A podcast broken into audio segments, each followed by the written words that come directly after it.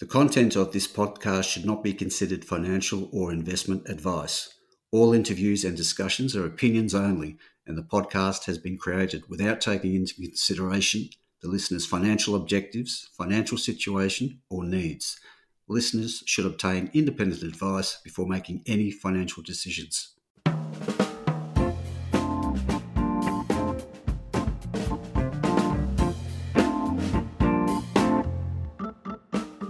Hi, this is Barry Fitzgerald, Garimpeiro columnist for Stockhead.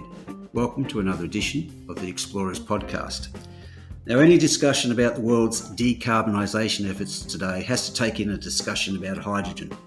It is seen as a big part of the fight against climate change, and we've seen governments around the world declaring they want to become hydrogen fuelled economies. But if you like Garimpeiro and you're hearing all the chatter about hydrogen but don't really understand what it all means, You'll be happy to know that today's guest, Charles Whitfield, will be bringing us up to speed on this big and important energy thematic.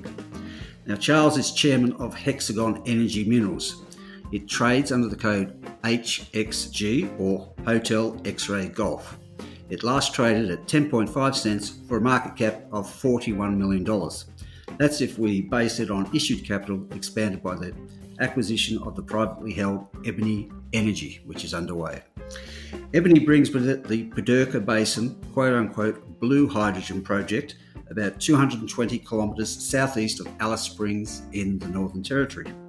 The basin is home to major coal resources which will underpin the Hexagon Ebony project. Aha, you say, coal. Garimpeiro will just say hydrogen produced via fossil fuels, which have a carbon capture solution, are termed blue hydrogen and at this stage, they stand as the most commercially likely large scale hydrogen projects that the world seems to be crying out for.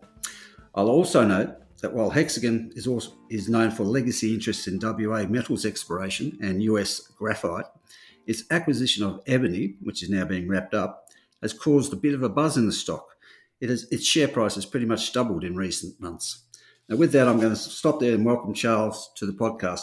Hi, Charles, and thanks for your time today.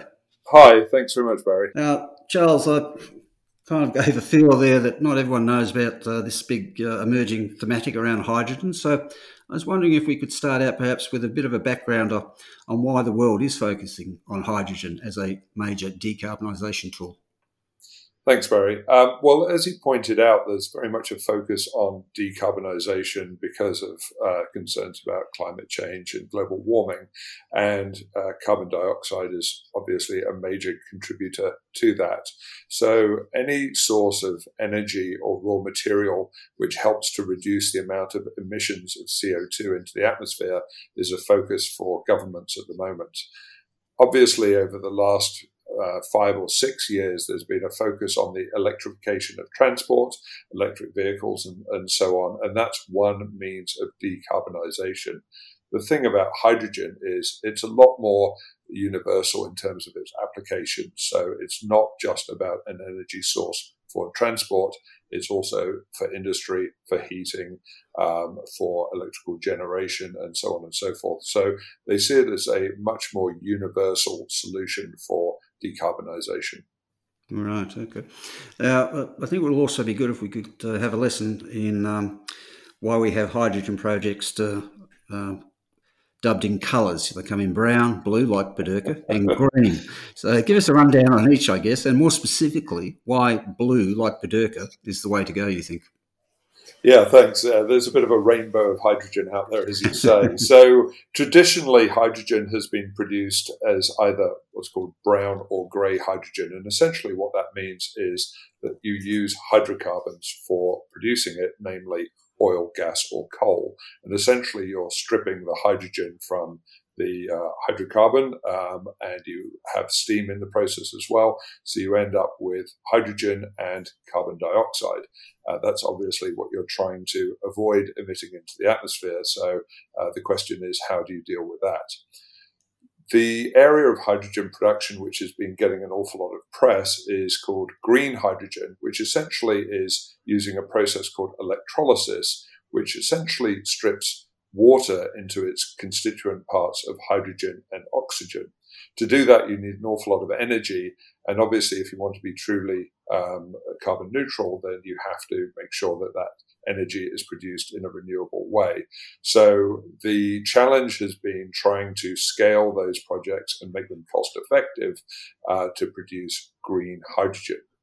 The middle ground, if you will, is called blue hydrogen, as you alluded to. And essentially, that's using a traditional approach from the perspective that you're using hydrocarbons to produce the, the hydrogen. The difference is that you capture all of the carbon dioxide as part of the process. Essentially, this is an industrial process. It's all done in a closed system, and you get a fairly clean stream of hydrogen and a clean stream of CO2 coming out of that process.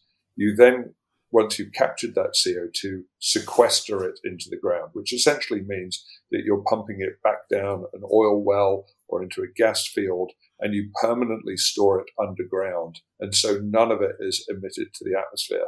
So from a CO2 footprint point of view, green and blue hydrogen are exactly the same. And that's why governments are agnostic between those two technologies. What blue does give you is much large, larger scale plants and also much cheaper production of hydrogen. And I think if you look at the roadmaps that Japan and Korea and the European Union have produced, they see blue hydrogen as an essential part of the uh, puzzle to get people to adopt hydrogen because only blue can actually produce the cost and volumes which are going to be required to get people to transition to hydrogen from their traditional energy sources. Mm, okay. Now, um, the acquisition of Ebony delivers the Pedirka uh, project. What are the attributes of that project that uh, makes you think it uh, will stand up as a hydrogen project? Yeah, that's a very good question. So, um, I guess the first people, uh, first thing people say is, okay, we are producing hydrogen from coal. There's lots of coal everywhere. Why doesn't everybody do this? And really, the secret is not the uh, resource of, of coal. It's actually the ability to sequester. So we're quite near the Cooper and Amadeus basins, which are old oil and gas fields, and actually make up more than half the potential CO2 storage capacity in Australia. So we really have a CO2 solution on our doorstep.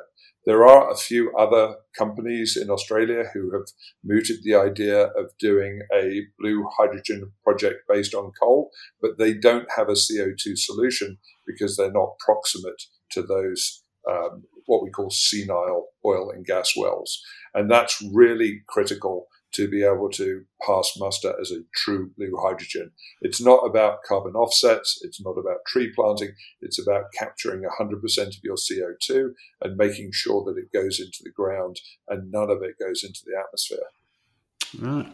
So the I mentioned uh, coal is underpinning the project. What, what can you tell us about the coal resources in the Pedirka?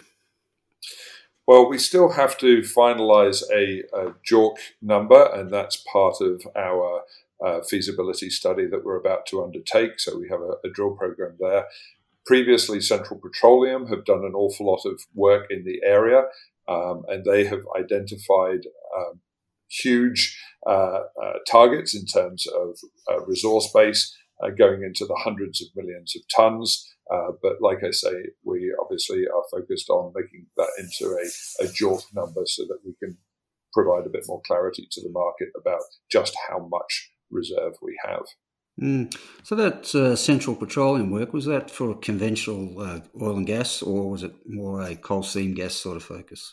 It was more a coal seam gas focus. So they did both drilling and an awful lot of seismic work in the area uh, to identify what was underground. Mm. And from the reading I've done, it seems that you're not actually um, contemplating a you know, an open cut coal mine or an underground coal mine. You're uh, thinking of returning the uh, the coal to the surface via uh, uh what, what, would we call it? Uh, pumping it back up, is it? Well, there are a couple of alternatives that we're looking at. The base case is to do a, a mini wall, which is fairly conventional um, and probably uh, the, the easiest to, to understand. There's also a technology which is being used in the States at the moment, which is essentially drilling for coal, if you want. It's, it's using the same technology that oil producers use in terms of horizontal drilling, uh, but essentially much larger diameter auger that you're using to be able to extract coal. So that has less surface impact. Um, and a lower capex uh, component associated with it. So it's something that we're going to investigate during the pre-feasibility study. Right. So as you said, you'll be drilling to uh, firm up the resource. But what would you have on the surface? So the, this process, the actual uh, hydrogen process, will take place on the surface, obviously in a plant. What's what scale of plant? What uh, is it? Standard equipment? Is it standard technology? Yeah, that's a very good question. There aren't any gasification plants in Australia currently, but it's a very, very uh, well established technology on a global basis. Um, I mean, there are around 200 or so plants of this type in, in Asia Pacific as it is. Uh, there are lots in North America, in Africa, and so on and so forth. We're looking to work with a uh, world class provider of this technology. Um, and actually, it, it's an interesting business model. Essentially, they would build, own, and operate the actual gasifier themselves. So we would provide the feedstock into the process we would get the hydrogen out of the process and essentially pay them a tolling fee. So that has a number of advantages. Obviously, we're working with somebody who's very experienced at doing this. It also means that we're not responsible for the actual capex of building the plant itself. So uh, it's something which we are very excited about as a very fast route uh, with low risk to market. Mm. And just on that, uh, access to markets, you obviously there's infrastructure in that part of the world, or existing oil and gas infrastructure in that part of the world that will assist in getting to market. Yeah, that's a very good point, and that was again one of the uh, attractive components of the location. Um, even though it seems remote because it's in the centre of, of Australia, uh, there is actually a lot of oil and gas uh, infrastructure nearby. Obviously, the Moomba hub is one of the uh, largest uh, network points for the entire country, feeding the eastern seaboard. Uh, but there's also talk of a link between the Amadeus Basin and Moomba Hub, which goes essentially straight past the project. In terms of our product to market, one of the alternatives is actually to produce ammonia, which is NH3. So essentially, you have a nitrogen atom stuck onto three hydrogen atoms. The advantage of that is it gives you hydrogen in a solid form, which makes it very easy to transport. The other interesting thing about ammonia is that if you look at the Japanese plan for decarbonisation, they're actually looking at co firing their coal fired power stations with ammonia as a very quick way to reduce their carbon footprint. So if they use a 20% mix in their existing coal fired infrastructure, that would actually double the global demand for ammonia currently. So that's a huge potential market. It makes it very easy for us to transport rail straight up to Darwin from where we are. And that would be uh, an access market that uh, we think is very appealing. Mm, okay.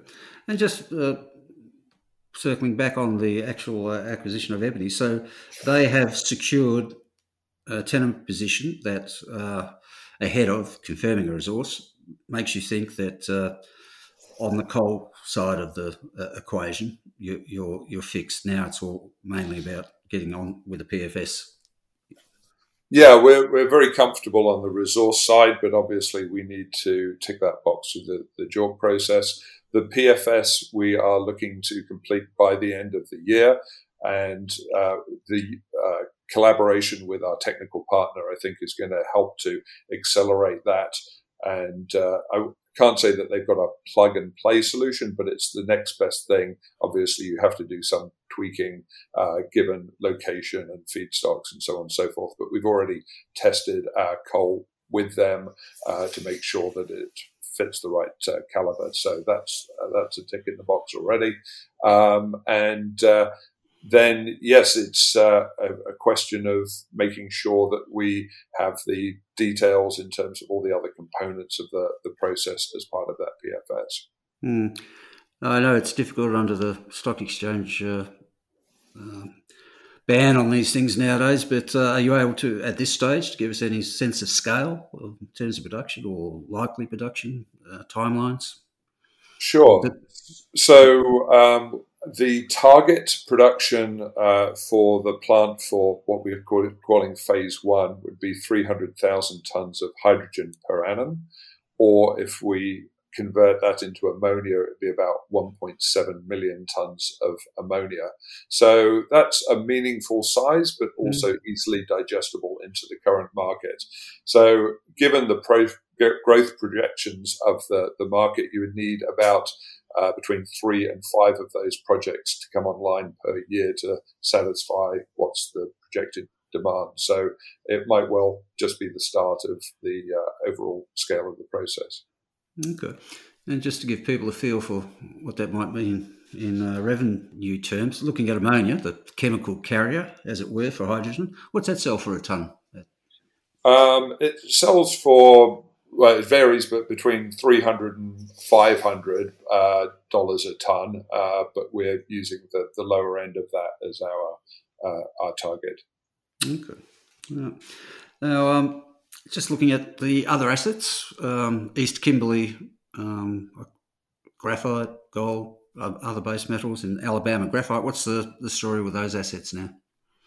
So those are still good assets, and we are looking for ways to progress those um, over the, the coming years. Um, we've been in conversation with a number of different parties who have expressed interest in collaborating on those uh, to be able to take things forward.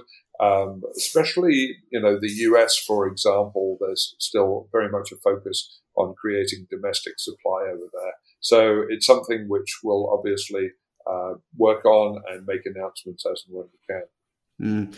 Is there any drilling planned for 2021 at those projects?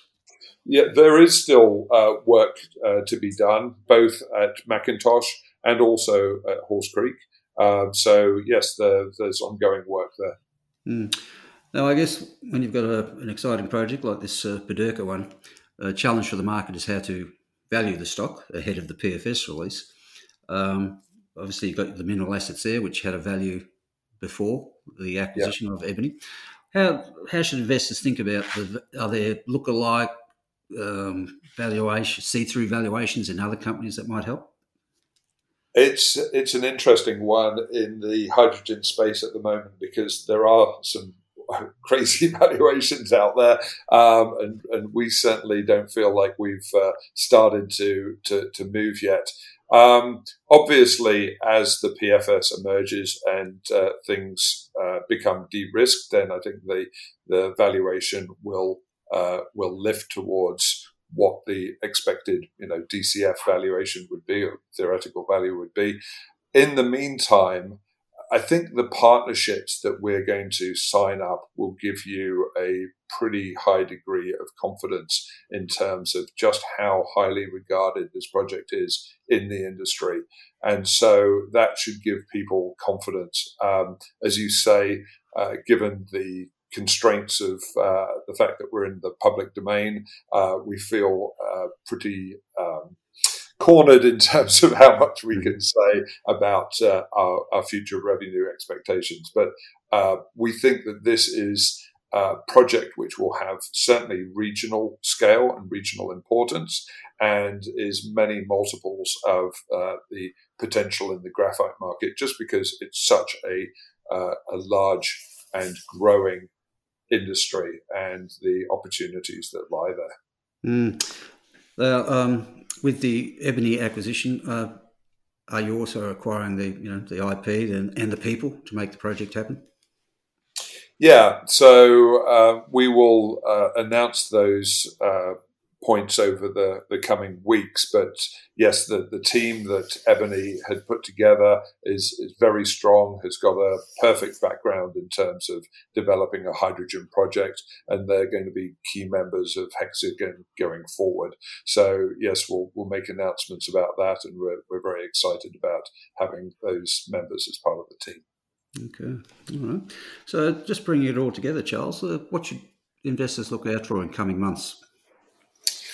So there are a number of different data points. We're going to be very busy over the uh, months to the end of the year. So first and foremost, an announcement around a technical partner, um, announcements around our conversations in both the public sector and private sector with uh, stakeholders and potential uh, partners on things like logistics and so on and so forth.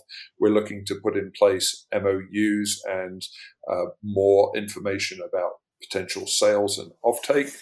Uh, obviously, there's the drill results. We're looking to start the drill program in June, and I guess have a JORC number out uh, within a couple months after that. Um, and then as we come towards the end of the year, the pre feasibility should be finished off. And that should give us a lot more uh, comfort around putting specific numbers to the value of the project. Mm, okay. Well, there we go, folks. Very uh, interesting project in the, the, very heart of Australia, uh, emerging as uh, perhaps part of the decarbonisation efforts of uh, not only Australia but the world.